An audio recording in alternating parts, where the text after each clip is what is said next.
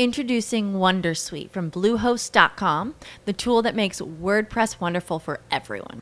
Website creation is hard, but now with Bluehost, you can answer a few simple questions about your business and goals, and the Wondersuite tools will automatically lay out your WordPress website or store in minutes. Seriously. From there, you can customize your design, pick your brand colors, and add blocks. No custom theme or coding required.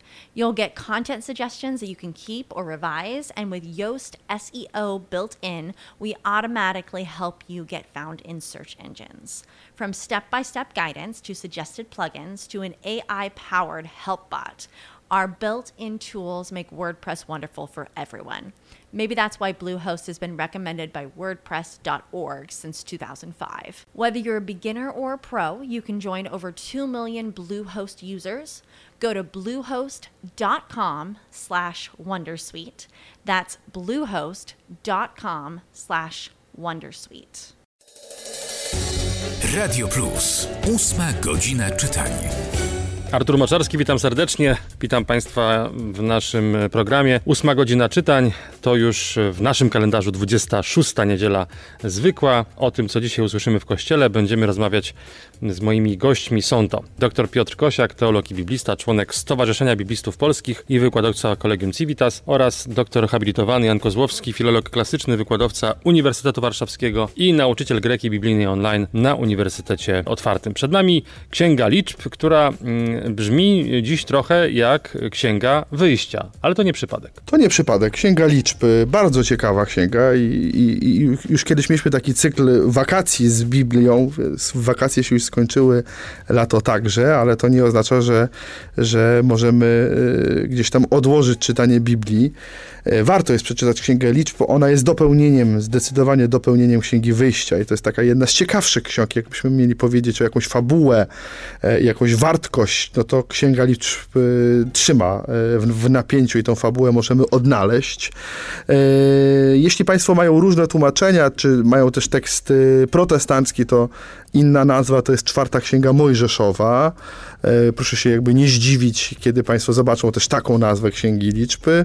W kanonie jerozolimskim, którym posługuje się protestantyzm, nie mamy rozróżnienia nazw ksiąg pięcioksięgu, czyli mamy Księgę Rodzaju, to jest pierwsza księga Mojżeszowa, druga księga Mojżeszowa to jest wyjścia, trzecia to jest kapłańska, czwarta liczb, piąta powtórzonego prawa.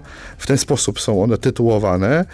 Oczywiście oryginalnie te księgi nie miały w ogóle tytułu, tak? I jakby trzeba sobie o tym powiedzieć wprost, że chodzi o początek, o pierwsze słowa, e, które, które dają tytuł, więc jeśli mielibyśmy szukać tytułu w Torze, no to e, ona się nazywa Bemidbar, czyli na pustyni, tak? To jest tak, e, takie, taka nazwa Księgi Liczb księga ciekawa w odróżnieniu do księgi kapłańskiej, która jest jej poprzedniczką. E, to jest księga, która no, posiada fabułę, która e, jest bardziej interesująca, bo w księdze kapłańskiej raczej Państwo napotkają pewne, pewne informacje rytualne, przepisy dotyczące czystości. W księdze liczb też jest ich trochę, e, ale zdecydowanie mniej niż w księdze kapłańskiej. Stąd można pomylić ją, nie patrząc za bardzo na na adres, skąd pochodzi czytanie i moglibyśmy powiedzieć, gdyby ktoś przeczytał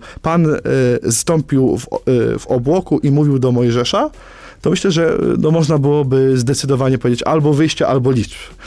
E, po tym pierwszym zdaniu. E, treść jest bardzo ciekawa, bo Księga Liczb, e, jak, jak na księgę właśnie, bo, bo skąd ta nasza nazwa liczb pochodzi?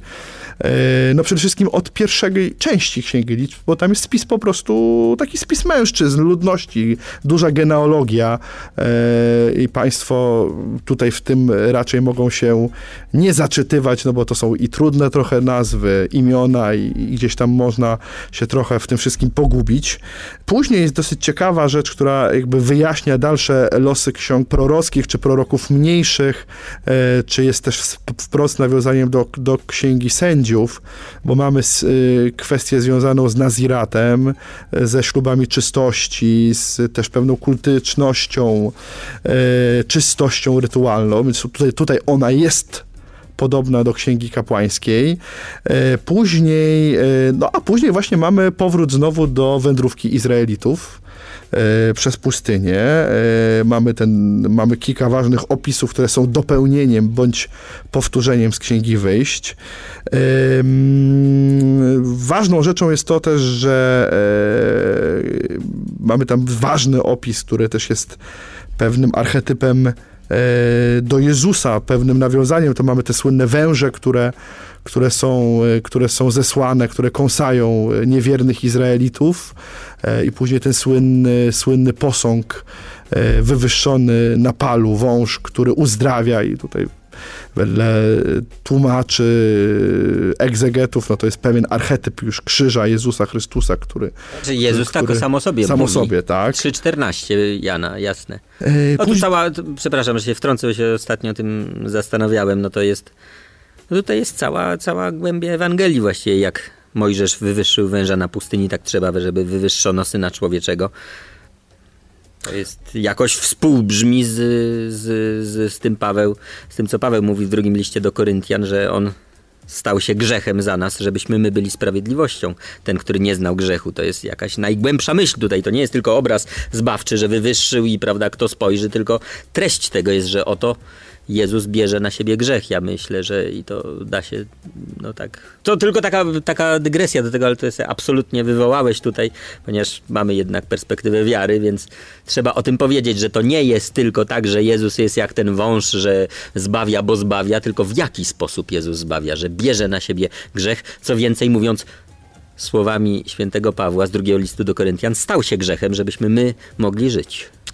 No i później znowu mamy kolejne opisy wędrówki Jezu, y, narodu wybranego przez pustynię, kolejne etapy, więc kolejne wydarzenia, więc też kolejne przepisy, które są jakby odpowiedzią na, na pewne wydarzenia, które się, zbawcze wydarzenia, które działy się z narodem wybranym. Y, No i tak naprawdę tutaj księga liczb się urywa.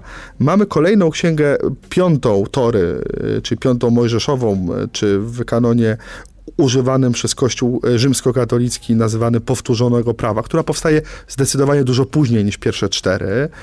E, I ona e, znowu jest jakby powtórzeniem tego wszystkiego, stąd polska nazwa powtórzone prawo, powtórzeniem pewnych przepisów, wydarzeń, ale kontynuacja tego, gdzie staje Księga Liczb, liczb jest dopiero w Księdze Jozułego. Więc jakby dopiero w Księdze Jozułego możemy zobaczyć dalsze etapy e, narodu, narodu wybranego. E, I z taką księgą dzisiaj Państwo spotkają się na początku liturgii słowa, z Księgą Liczb e, i mniej więcej w tej drugiej części, czyli jesteśmy po spisie ludności i zostaliśmy zaproszeni do wydarzeń związanych z wędrówką Izraelitów na pustyni i z pewnym wydarzeniem e, związanym z Mojżeszem i ze starszymi, którzy mu towarzyszyli. To jest kolejny argument za tym, żeby e, Pisma Świętego nie traktować wybiórczo i zawsze czytać go w, w kontekście. I w kościele, to też ważne. Tutaj czytanie z Księgi Liczb zaczyna się od e, sformułowania Pan stąpił w obłoku i mówił nie tyle nawet do Mojżesza, tylko z Mojżeszem. E, Wziął z ducha, który był w nim i przekazał go owym 70 e, starszym. Nie wiem, czy niezbyt szybko przechodzimy do porządku dziennego nad tym tekstem, nad brzmieniem tego tekstu i nad znaczeniem tego tekstu, ponieważ no, są tutaj rzeczy nieprzystawalne. To znaczy, jak można wziąć ducha i, i, i przekazać? Przecież to nie jest paczka, tak, e, pocztowa, tylko, tylko właśnie coś nieuchwytnego. No tak, tylko z drugiej strony, jak popatrzymy sobie na historię tak już bardzo szeroko, czyli jak trochę na, z perspektywy religioznawczej, no to y, widzimy, że tak naprawdę w y, funkcjonowaniu religijnym chodzi o to, że jest ktoś, kto jest liderem i ten lider posiada pewne moce, pewnego ducha, który jest inny niż mają wszyscy. I dlatego ci, którzy go nie mają, gromadzą się wokół tego lidera po to, żeby z tego ducha zaczerpnąć. Ducha, pewnej mądrości, pewnego doświadczenia, być może pewnych rzeczy cudownych, e, które się tradycyjnie nie wydarzają i tak naprawdę powstają religie. E, W skrócie, bardzo dużym skrócie, przepraszam kolegów religioznawców za, za spłycenie tego tematu, no ale generalnie nawet w tych bardzo małych religiach plemiennych o to chodzi, że jest ktoś, kto ma tajemną wiedzę, e, jakiegoś ducha, który, który no, mówi o pewnych rzeczach innym zakrytym, potrafi rozwiązywać problemy, tajemnice, leczyć choroby e, i walka polega na tym, kto tego ducha przejmie. I trochę widzimy z tej takiej kultyczności, z takiej religii ludowej bardzo, e, właśnie także w opisach starotestamentalnych. Proszę zwrócić uwagę, że tak naprawdę tu jest tego początek. Ale e, Państwo to zobaczą w pełni w księgach prorockich. I w księgach prorockich tych proroków większych, i w tych prorokach mniejszych. Że jest wielki prorok typu Eliasz, i Eliasz dochodzi do pewnego kresu swojego życia, i ktoś musi po nim przejąć schedę, mówiąc krótko, czyli musi zaczerpnąć z jego ducha, musi w jego duchu występować, musi to robić to samo, co on.